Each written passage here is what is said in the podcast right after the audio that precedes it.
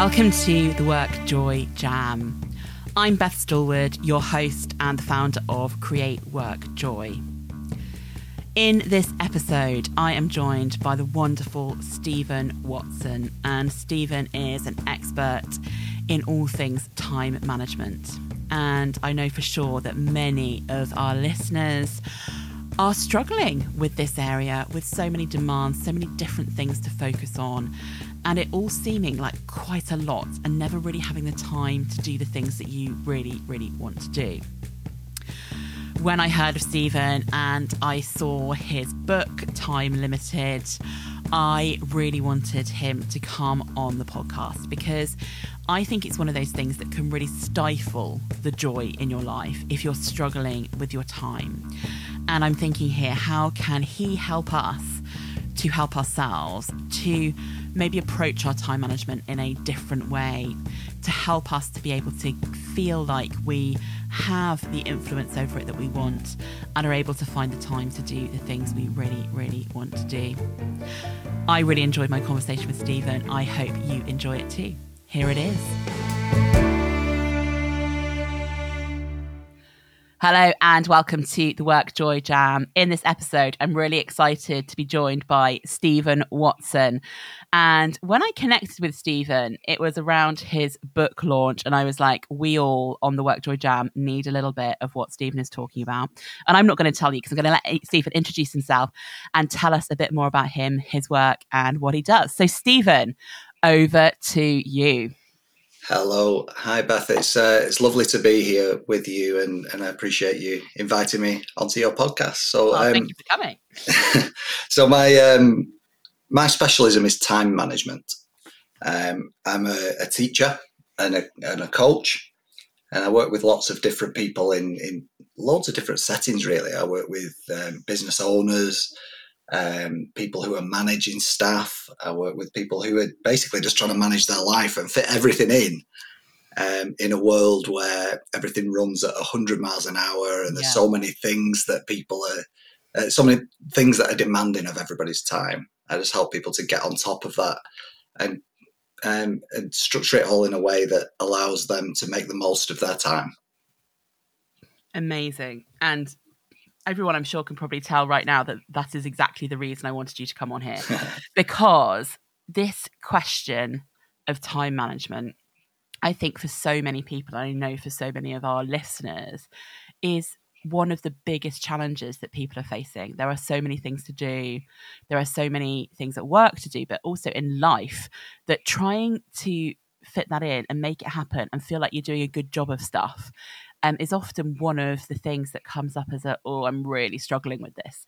So let's talk about this big subject of time management and tell us a little bit about how you came to work on this and how your story helps you to help other people with this particular subject. Yeah, sure. Um, so I'm a, as I said, a teacher and a, a coach, and I've been working with um, lots of different types of people since 2004. Um, I'd finished at university. Um, I decided to take the plunge and start my own business. It was it was kind of a, a no lose situation. If it all went wrong, then I, I, didn't have kind of mortgage and family, kids, things like that to to worry about particularly. So I, I went for it then, and I was working um, six, sometimes seven days a week on my business, thinking that that was the way to to make a business work. Um, you know, I was very much of the opinion that if you work harder, you'll get better results. So um, I was enjoying my work. Don't get me wrong; I, have always in, always enjoyed that. But the the moment where um, things really focused to, towards time management was, um, was, as I say, working six seven days a week, and my mum was diagnosed with a terminal brain disease um, called progressive supranuclear palsy, and um, the I'd never heard of it before. Not many people have. It's quite a, a rare kind of mm. condition, but um, basically the uh, expectation from diagnosis is that you'll live around six years from diagnosis, but during that time you'll gradually um, deteriorate, and and so. Um, thinking of mum's experience, she she lost her ability to balance first, um, so she was in a, a wheelchair. Um, then lost her ability to um, to swallow, which meant that she couldn't eat or, or drink. She had to be fed through a tube. Um, she her eyesight went, um, and um, amongst other things, she she lost her ability to communicate. It's a horrible, horrible disease. And so we were given this this prognosis and this information about this this disease, this terrible disease that we we'd been told mum had got. And I just thought, well, this is this is crazy. Something's got to change. I'm working long days, long hours, and the things that are most important to me, I'm not making time for or not making enough time for. So I decided immediately to cut down my working week to four days so that I could spend at least one and, and sometimes two days of quality time with mum. Go and take her out, really get to know her, spend some great time with her, um, and make the most of the time that, that we had left together. Mm. And so I fully expected at that point that my business was going to suffer because this is the way I saw it. You can't just cut two days off your working week and expect everything to be okay. But um, but I was willing to give it a go. And, and to be honest, the, it wasn't the most important thing. I thought, well, I'm a teacher, and I, will get, I'll find a job if I need to. Um, so I started looking at as many different time management strategies and tips and techniques that I could possibly lay my hands on. Mm. Um, some of them worked, some of them didn't. But over the time, I gradually learned why they were working and why they weren't working. And the way to get more out of the time that you've got.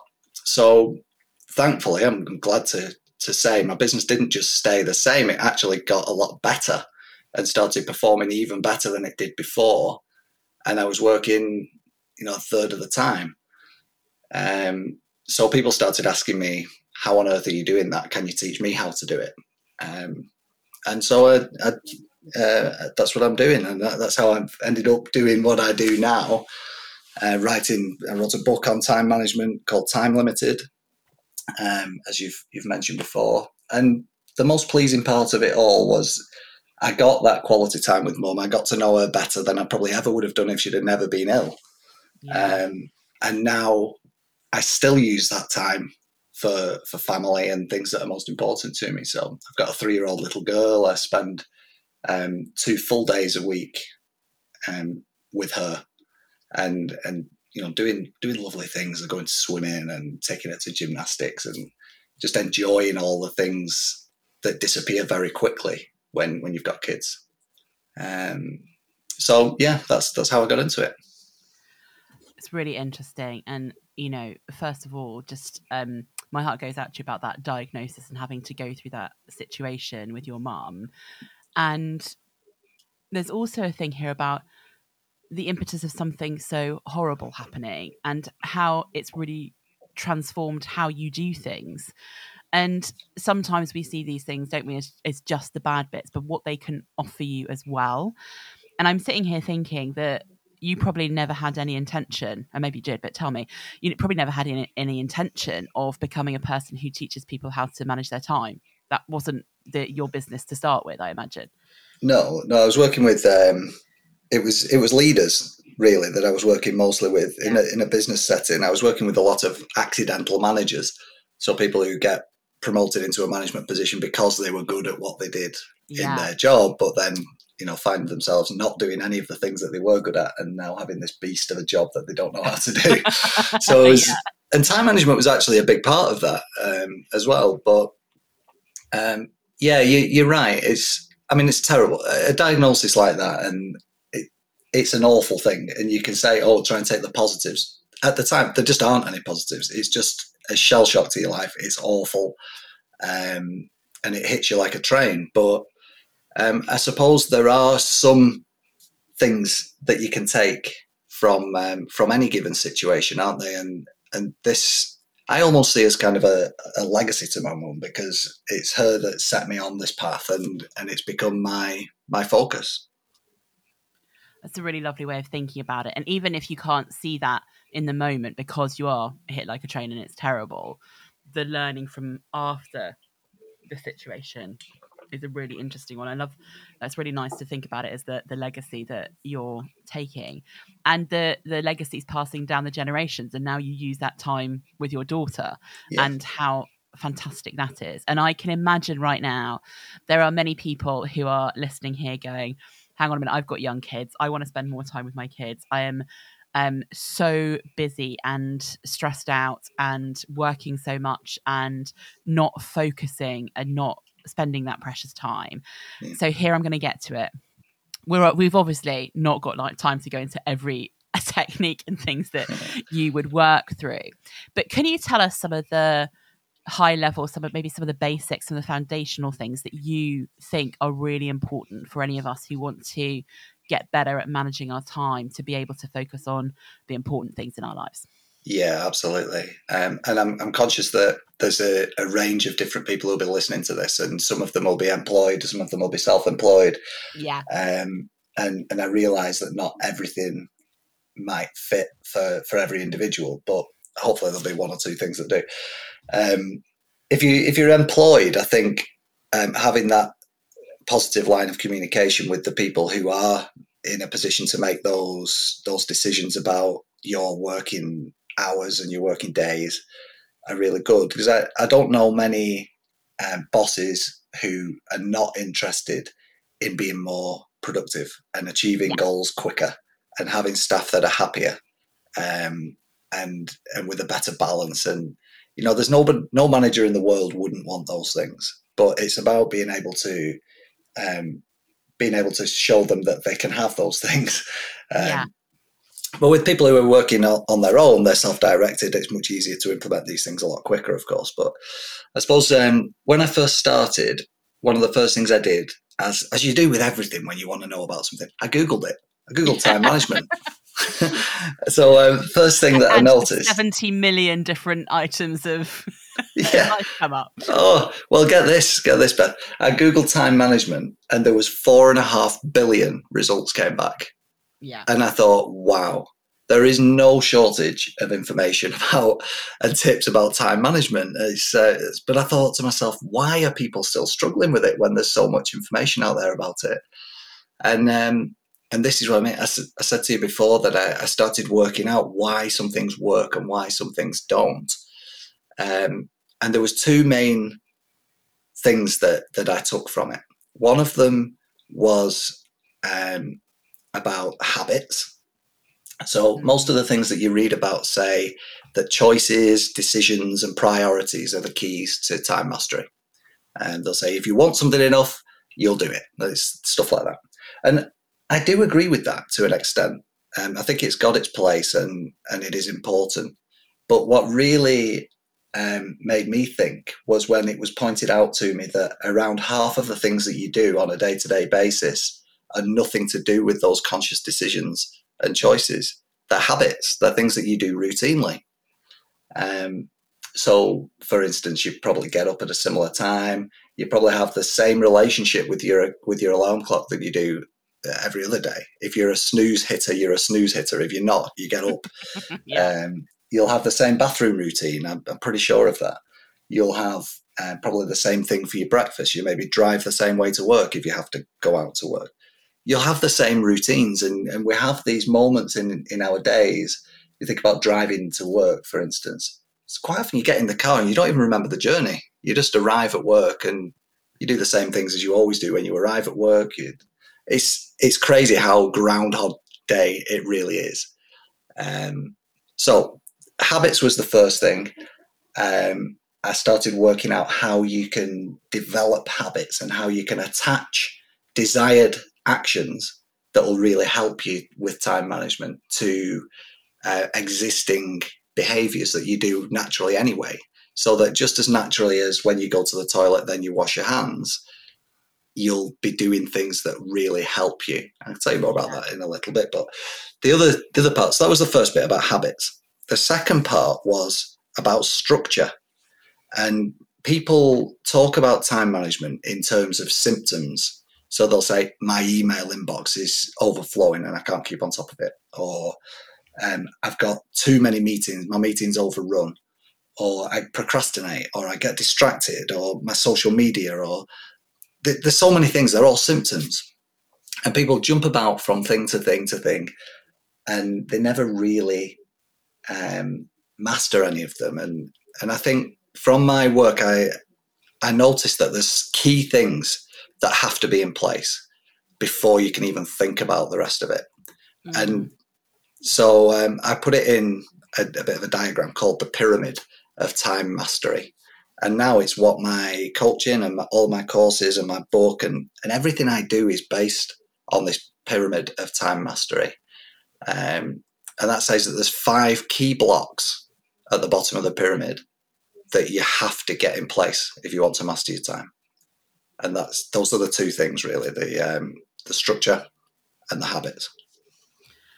Right. Can we dig into some of these things? Because I think okay. it's really interesting to think about number one, habits. They are the things that either make us or break us. I'm totally, totally in line with that. Yeah. Um, I love how you talk about tagging things on to yeah. habits you already have, um, to make it easier, I suppose, to build new habits and to try new things. Can you give us some examples of how that might work in the real world? Yeah, absolutely, I can. And um, there's some. It's very easy for me to do that because I do it every day for myself, so I can just talk about my own um, time habits.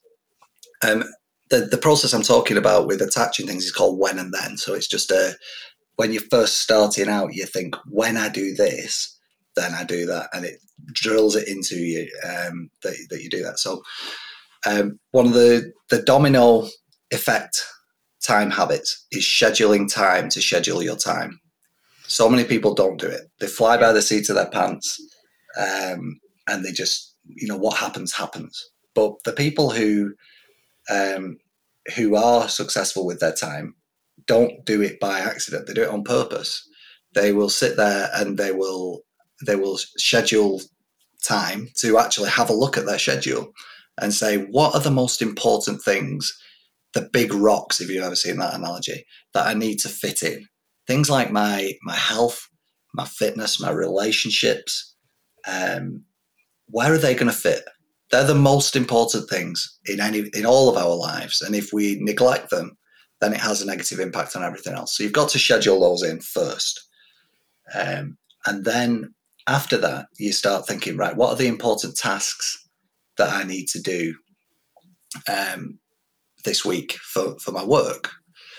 Schedule them in and uh, then the rest of the time will always get taken up by all of the other stuff. The sand in the in the mm. demonstration. I don't know if you've seen the, the rocks, pebbles, and sand analogy, yeah. but it's if you put the sand in first, it fills up all the week. It's the stuff that just turns up, and you have to deal with it. It will fill up all the space that you allow it to. But put the big rocks in first, the really important things. Get your important tasks in, and then just let the sand have the rest of the space. So scheduling time to schedule your time is really important. Um, for me, the when and then on that is when I close my laptop at the end of the day, then I have a look at my schedule um, and, and I think about those things. But I have another one as well, which is that I do in the morning. So when I wake up in the morning, one of the first things I do habitually is go downstairs and, and make a coffee. I put the put the kettle on. So, um, so when I put the kettle on, then I think of Acme, ACME. And that leads me on to a little bit of a, a, story of how we got to that because it probably doesn't mean anything to you at, at the moment.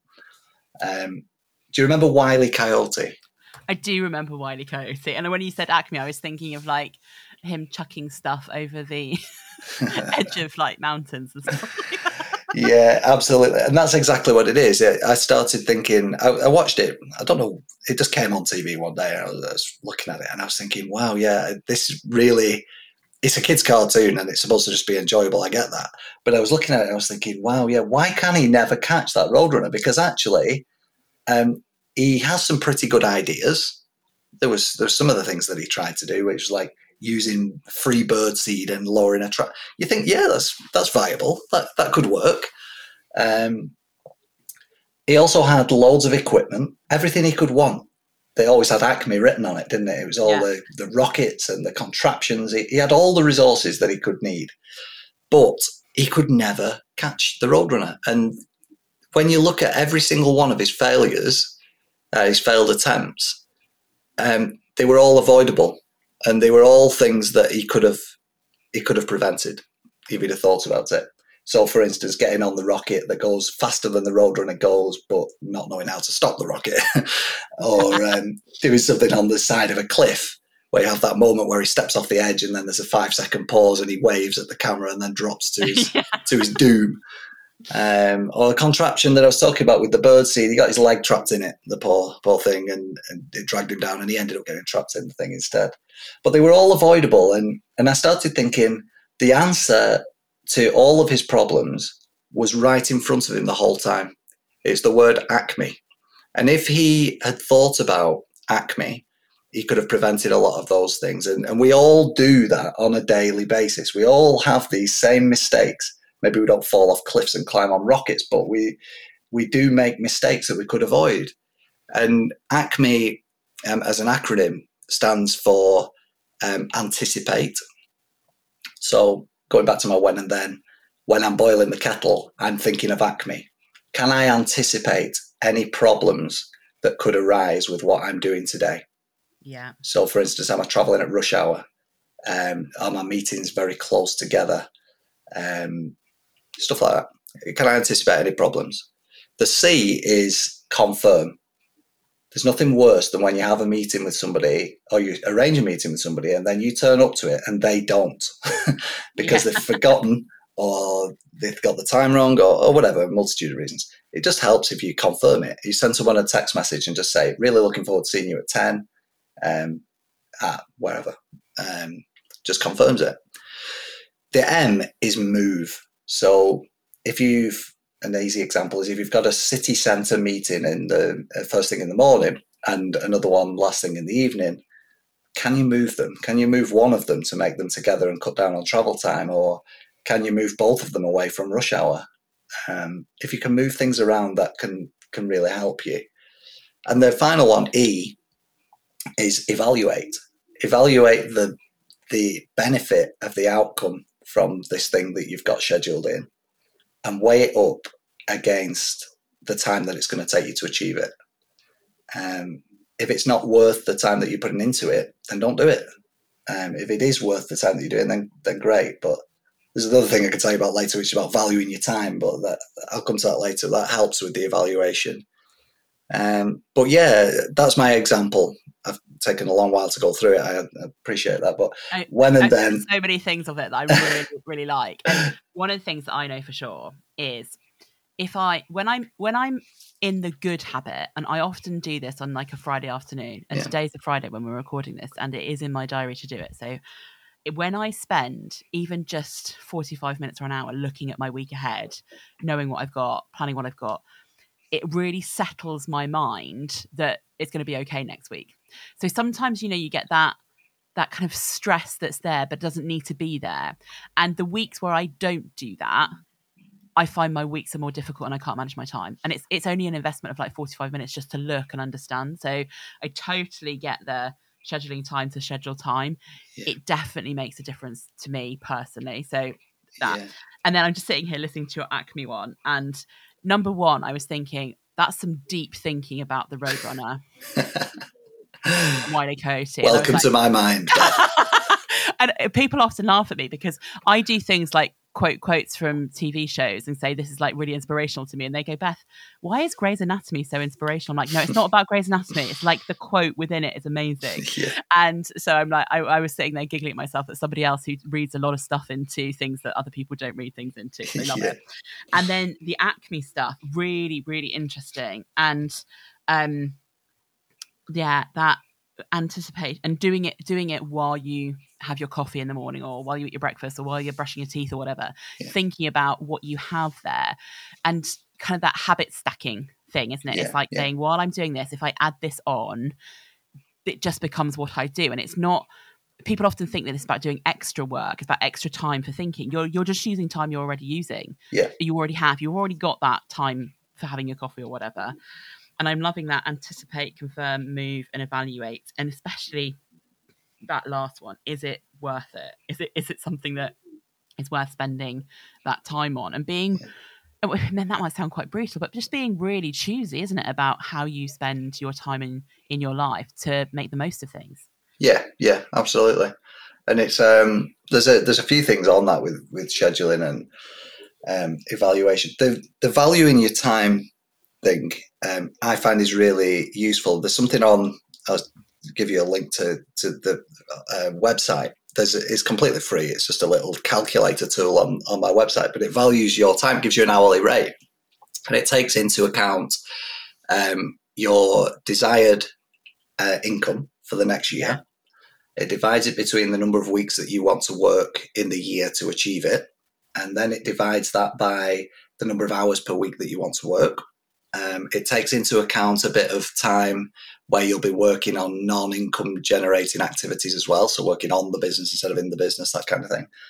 Um, and it gives you an hourly rate. And let's say, for example, that comes out just for easy maths, it comes out hundred pounds as your hourly rate.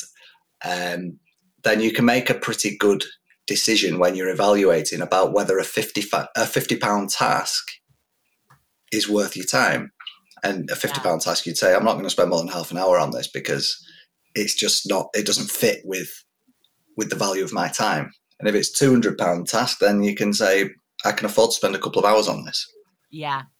Um, yeah. So actually, really valuing what you're doing with your time and Yeah. how much that's worth. If you, if, you know, if you're in a business, how much that's worth to the business. Yeah. Yeah. Re- that's a yeah. It's a really interesting part of looking at it. Can we go back and look at this structure thing? Because you started talking about pyramids, and I have been on your website and looked at the pyramid, and I was like, ooh. Number one, I like anything that comes in nice shapes. So you you had me at pyramid.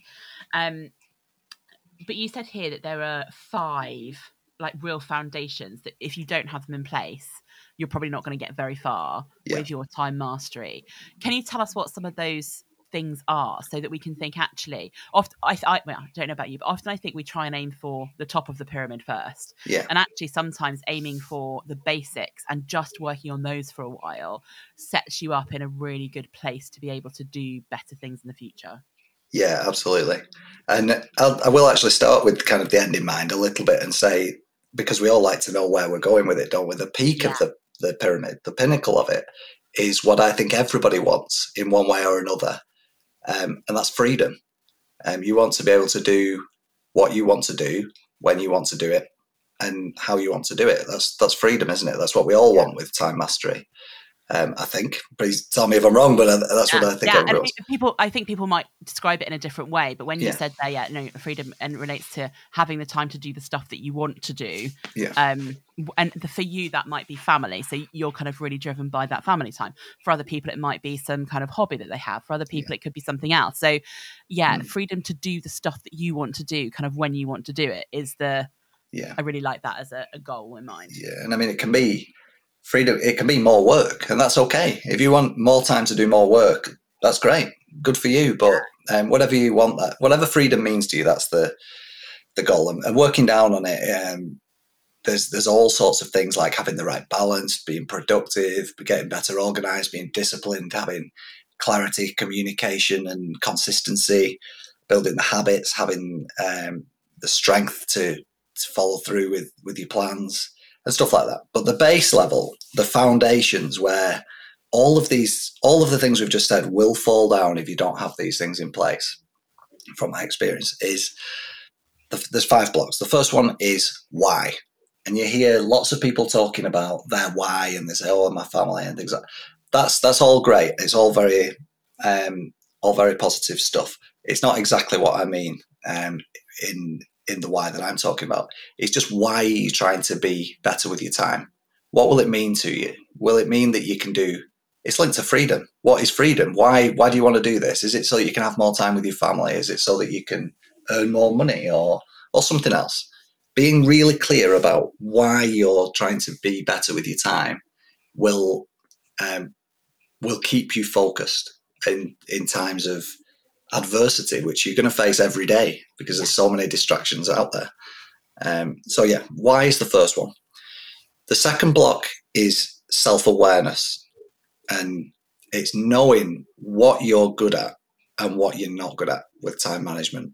So when you're aware of that, you can you can know the things that are likely to to distract you, and you can know the the things that are likely to set you back. Um, a bit like what we were Yeah. Talking about before in the in the anticipation with Acme, it's Yeah. you know you can you can anticipate things better if you know what your weaknesses are. Yeah. So Um, I'm thinking here like total confession time because people Yeah. like it when we we kind of talk about the things Yeah. that we're not so good at as well. So what am I good at time management wise? I'm good when I've got a lot to do. I'm good when I've got um, clients who need things and they need things by a deadline. I am totally terrible uh, when I don't have a deadline enforced by somebody else. Yeah. And if I have a whole day to do something, just the Yeah. procrastination that sets in if there's a whole day to do something. And I like in time management terms, I need that whole day to do it in in the hours that I have. But if I have a whole day without anything else to do, getting going for me is really hard. And the deadline thing. If I've set myself a deadline, it's like it's the most flexible thing in the world. If a client set a deadline, it'll be done before the deadline. There, so Yeah. there's that. I, I you know, it's getting, and it's taken me a while to understand those things. And now that I know them, I can do that. Okay, let's really evaluate what's going on here. Stuff. Yeah. Um, and and and I suppose the other thing there is for me when I'm looking at that is if I know that I can plan my time better. Yeah, absolutely. And I mean, you you dipping into lots of different things there as well with uh, with the procrastination thing. Um, I have a, a tip for that, um, which is about getting mad um, about procrastination. It's about knowing your motivation, which is coming back to your why, Yeah. um, and then having those mini deadlines. There's students do it all the time. They get a three month deadline. They wait two and a half months, then they think about it. Then they do it the day before it's due. It is yeah. Yeah. and it's all because of that deadline. If it's broken down into mini deadlines and milestones, it's so much more effective. And the third part of MAD, the middle part, I guess, is the um, is accountability. You've got to have somebody who's holding you accountable to actually doing it. Um, that can be family if it's a, a personal um, commitment that you're trying to achieve, or it can be a work colleague or a customer. Or you've got to have those three things. But yeah, so being being aware of it is massive. I actually have a thing on my again on the on the website is and it's free again. I'm not I'm not flogging anything here. It's uh, it's it's all free. But there's um, there's a thing called the MOT test, a mastery of time test that um, is a series of questions. Takes you about five minutes to do it, but it sends you an instant PDF report of all of your strengths and weaknesses in time management.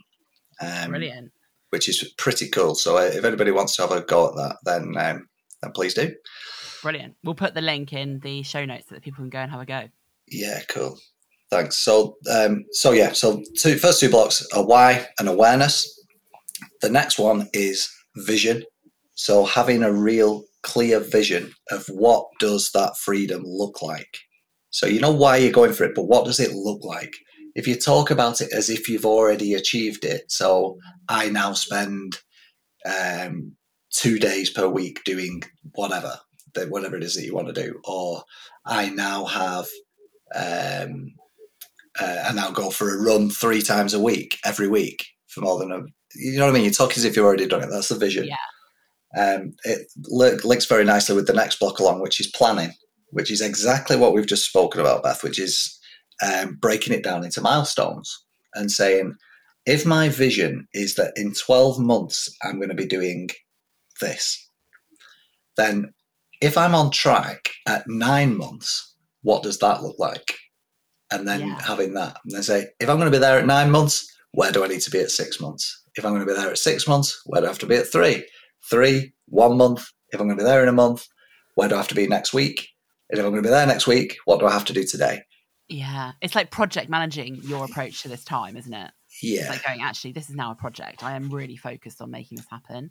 yeah, And I'm also thinking that, you know, you talked about there, you know, if you want to have this many days to do this, but also you could focus on something smaller, couldn't you? You could say, I want to spend an hour focused time with my kids every day, or I want to spend an hour um once a week doing a hobby or something that I've never managed to actually get the habit to fit in. That you, it doesn't have to be a huge thing. It could be something quite small, but actually planning it and working it out will help you get there. yeah, definitely. And I think that things like that work um, more effectively. I think when when it's not things that you have, it's things that you are doing and processes and things that you are, um, because those habits will um, will pay dividends, won't they? They'll move on and and, um, and keep giving you the kind of life that you that you're looking for. Um, yeah. And I suppose if you do the small stuff, prove to yourself that you can do this, that you can make the time to do the stuff that you want to do. So there's that that little bit of um, momentum in your motivation that hang on, if I manage to carve out an hour to do this, I could carve out another hour to do something else I really want to do because yeah. I know the process now. I, have got confident with how I make that happen and I've built it as a habit. So it's going to happen now anyway. So what else could I do and how could I kind of stack that up? Yeah, definitely. Definitely. It is a, um, said before, a domino effect. Once you start doing things that help you with your time management, then it becomes easier to do other things that, that help you. And before you know it, it's actually really easy, you know, to, to cut chunks off your week. If you set your mind to it, it it's quite, um, it's very, very achievable mm. to free up time. The problem is, and this links me into the, the final block on the on the foundation layer, is that a lot of it is to do with mindset as well. Um, right. That's the fifth block on the on the bottom line, and um, people always want more, don't they? More, more, more, more money, more time. That's what everybody wants. But if the thing is with having more of anything is that it only serves to exaggerate um, the relationship that you've already got with it. So yeah. if you if you waste money, then having more money probably isn't the answer because you'll just waste more money. Um, if you if you waste time, if you procrastinate, if you spend time in the wrong areas doing the wrong kinds of things, having more time isn't the solution because you'll just do more of the wrong things and, and waste even more and procrastinate even more. It's more about instead of wanting more, you need to make more of the things that you've got. And um, I mean, there's so much stuff going on in the world at the moment. We you don't need me to tell you everything that, that we've been through in the last 18 months and um, and all the challenges. And I'm not belittling that for a second. I'm not. There's lots of things that we can't control that that have happened and challenges that have been there. But um, alongside that, and even before um, everything that's been going on since since time began, there's always been excuses from people of why they're not going to do things. Um, how you can say, "I'm not going to do this because." uh, today and today's day ends in a Y or whatever. You know, just you can make excuses for anything. And, and the mindset shift is saying, I'm not going to try and control everything, but I am going to try and shift from ex, uh, excuses to responsibility in the yeah. things that are within my circle of influence. So if I, for instance, if it's chucking it down, it's raining, it's horrible weather outside, it's grey, it's windy, it's cold, it's that you can't do a lot about that but you can influence your mindset and you can say, do you know what? I'm going to put my coat on. I'm going to get my umbrella up. I'm going to put my boots on and I'm going to make the best of this. And I'm going to get out and do what I can with what I can influence. Yeah, and it's interesting that with the weather analogy because I always think it's not the weather that's the problem; it's your outfit. exactly. Yeah. exactly. uh, you know, being I, I, know that you've got a dog as well, a fellow dog walker, is that you have to go for a dog walk, whatever the weather it is, yeah. and sometimes, like I did the other day, you end up totally soaked because you've worn the wrong thing. But that's not the weather's fault. That's you not taking responsibility or planning what you should actually wear when you look out the window. Exactly. Yeah, definitely and I think there's there, there's this great phrase, and I don't know if you use it, but I've heard it many many times before. Is we often, and it often happens when people are in the workplace, and people say, "Well, I haven't got time to do that." And yeah. if you change that to "It's not a priority," and then check yourself against that, you can make time to make anything happen, right? It's it, if you if you start with that mindset that you can find the time to do the important stuff. Yeah. If you say this isn't a priority, and then check yourself because if it is, you're probably doing something that isn't a priority and you need to swap your time over and do something else. So yeah. that I think really that really helps me when I'm thinking about have I got enough time to do something is actually is this a priority? Yeah, and when you've got people directing things to you and saying what mm. what they want you to do, that can be a challenge. But I, I always like to think of yes, but as a response. So you can mm. say, "Can you do this for me?" Yes, but how would you like me to prioritize that against this other thing that you've already yeah. asked me to do. Yeah. Um, and that also then comes back to your good point about kind of scheduling time to schedule time is if you don't know what's on your agenda what's on your list Yeah. what you've got to do it's very hard in that moment if your boss comes over and says can i add this to you and it's got a really urgent deadline to say Yeah. yes i can um, which one of these other three things can move down the priority list and be done next week because if you don't know you probably just end up taking it on and then taking it on and then taking it on and then feeling like everything is overflowing Yeah, a good um, a good time habit. Um, another one that that I use and I would suggest that other people do is um, when you are asked to make a commitment, then always delay it. Never make a commitment there and then. So cu- customers might ask you, when can you have this done by? And you think you really want to impress them and you, you want to come across really well. So you, they say, can you do it by the end of the day? And you go, yeah, of course I can. And then you leave the meeting and think, oh my word, why did I say I could do that? I can't do that by the end of the day.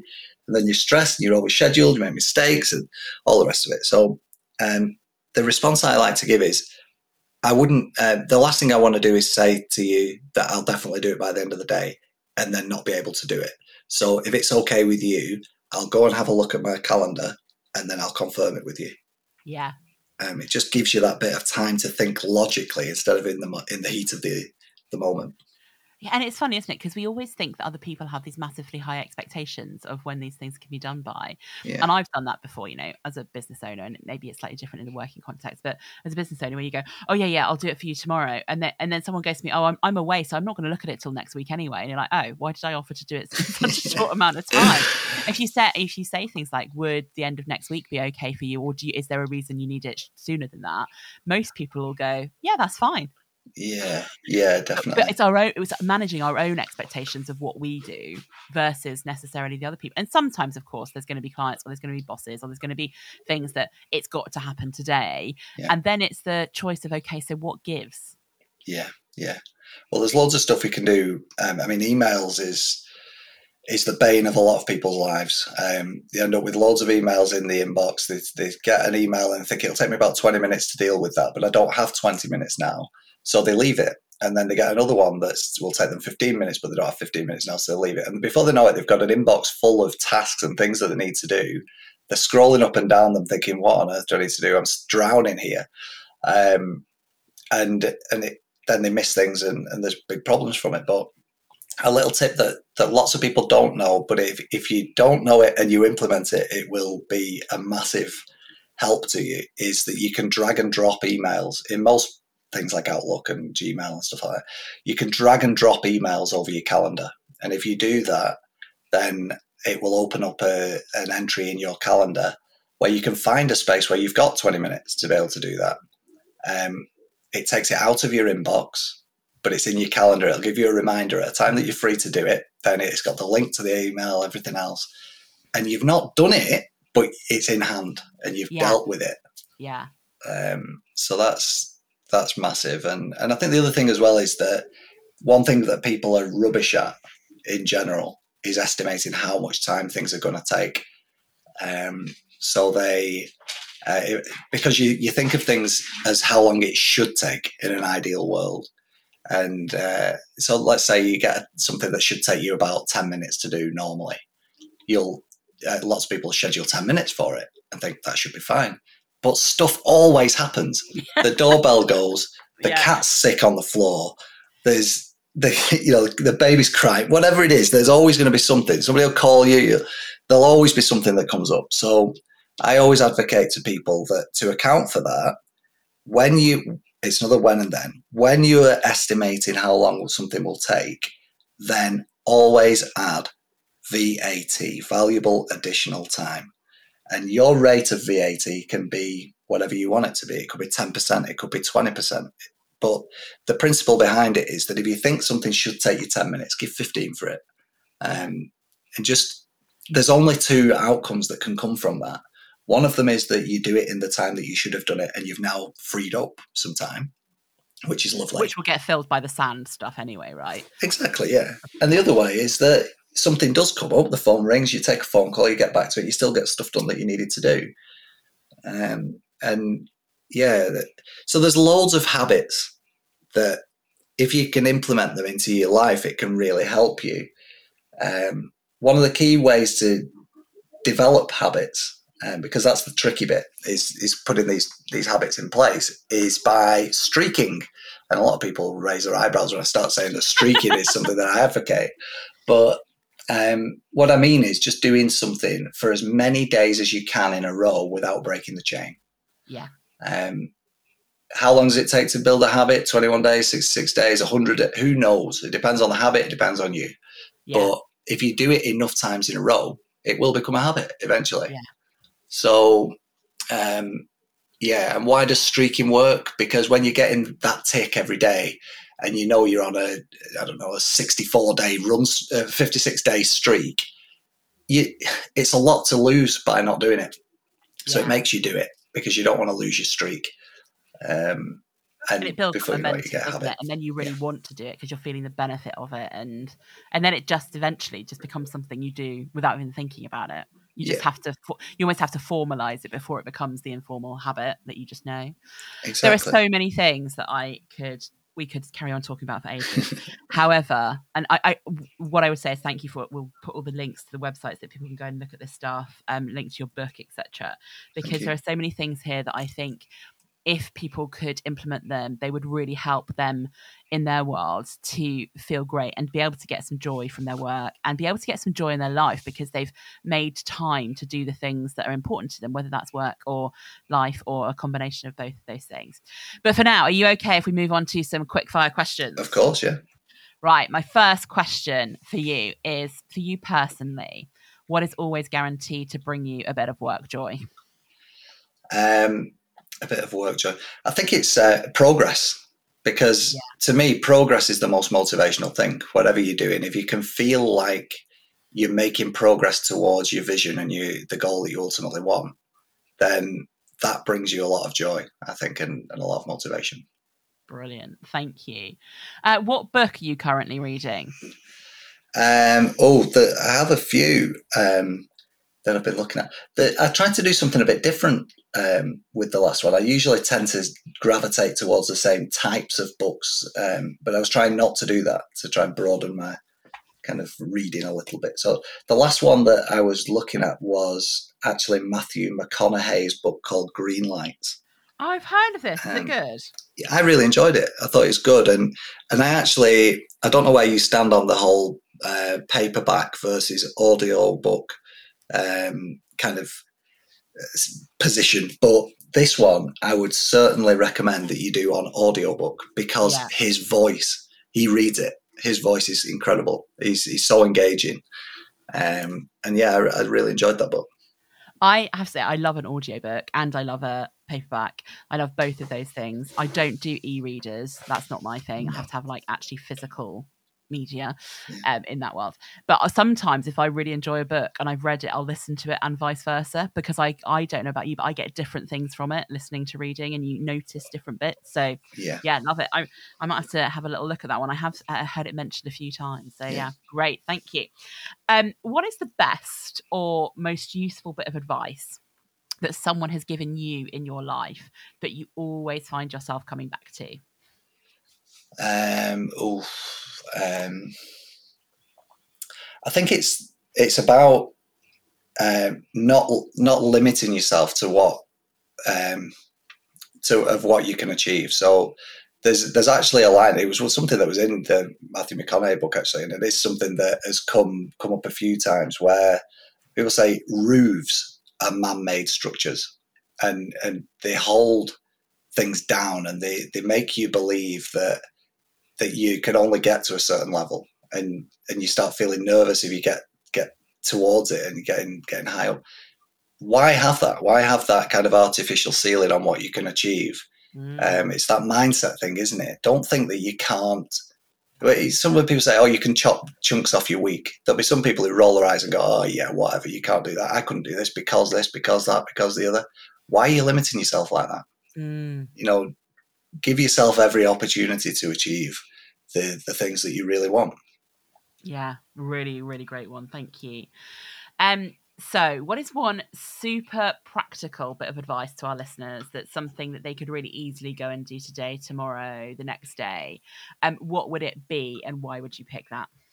Okay. Um, there's a few. Which one shall I go for? I'm going to say, um, I'm going to go back to emails as a thing. Okay. And I'm going to say, lots of people have their emails open on the screen um, and it's just ready to distract you.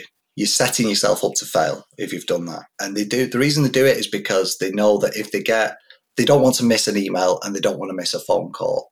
So set up automated things that allow you to take time away from that. So um, what do I mean by that? I mean on email you can set an auto reply that says um, in the interest of time management, I check my emails every few hours. Um, if uh, if it's urgent, please give me a call on this number.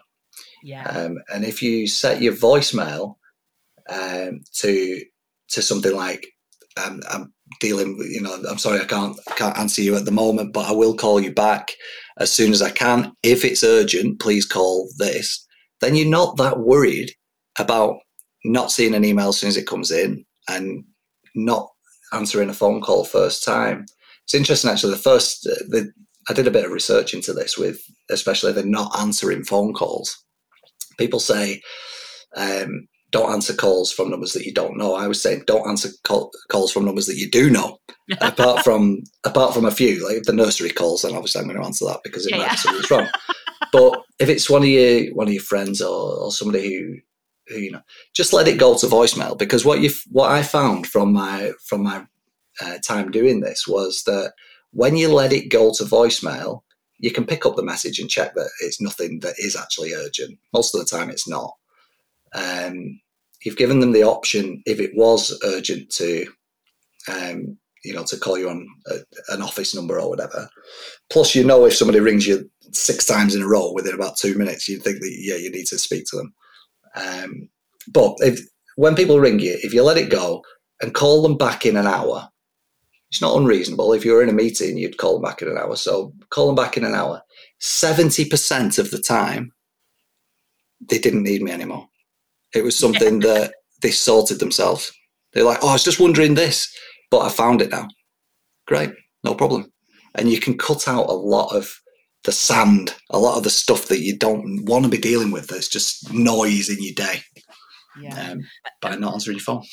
yeah, I think I, I think as well the the neuroscience looking at the like the ping of the email and the kind of distraction of notifications and stuff, and there there I think it's something like and don't quote me on this, but it's something like it takes twenty two minutes to get your brain back into the zone Yeah.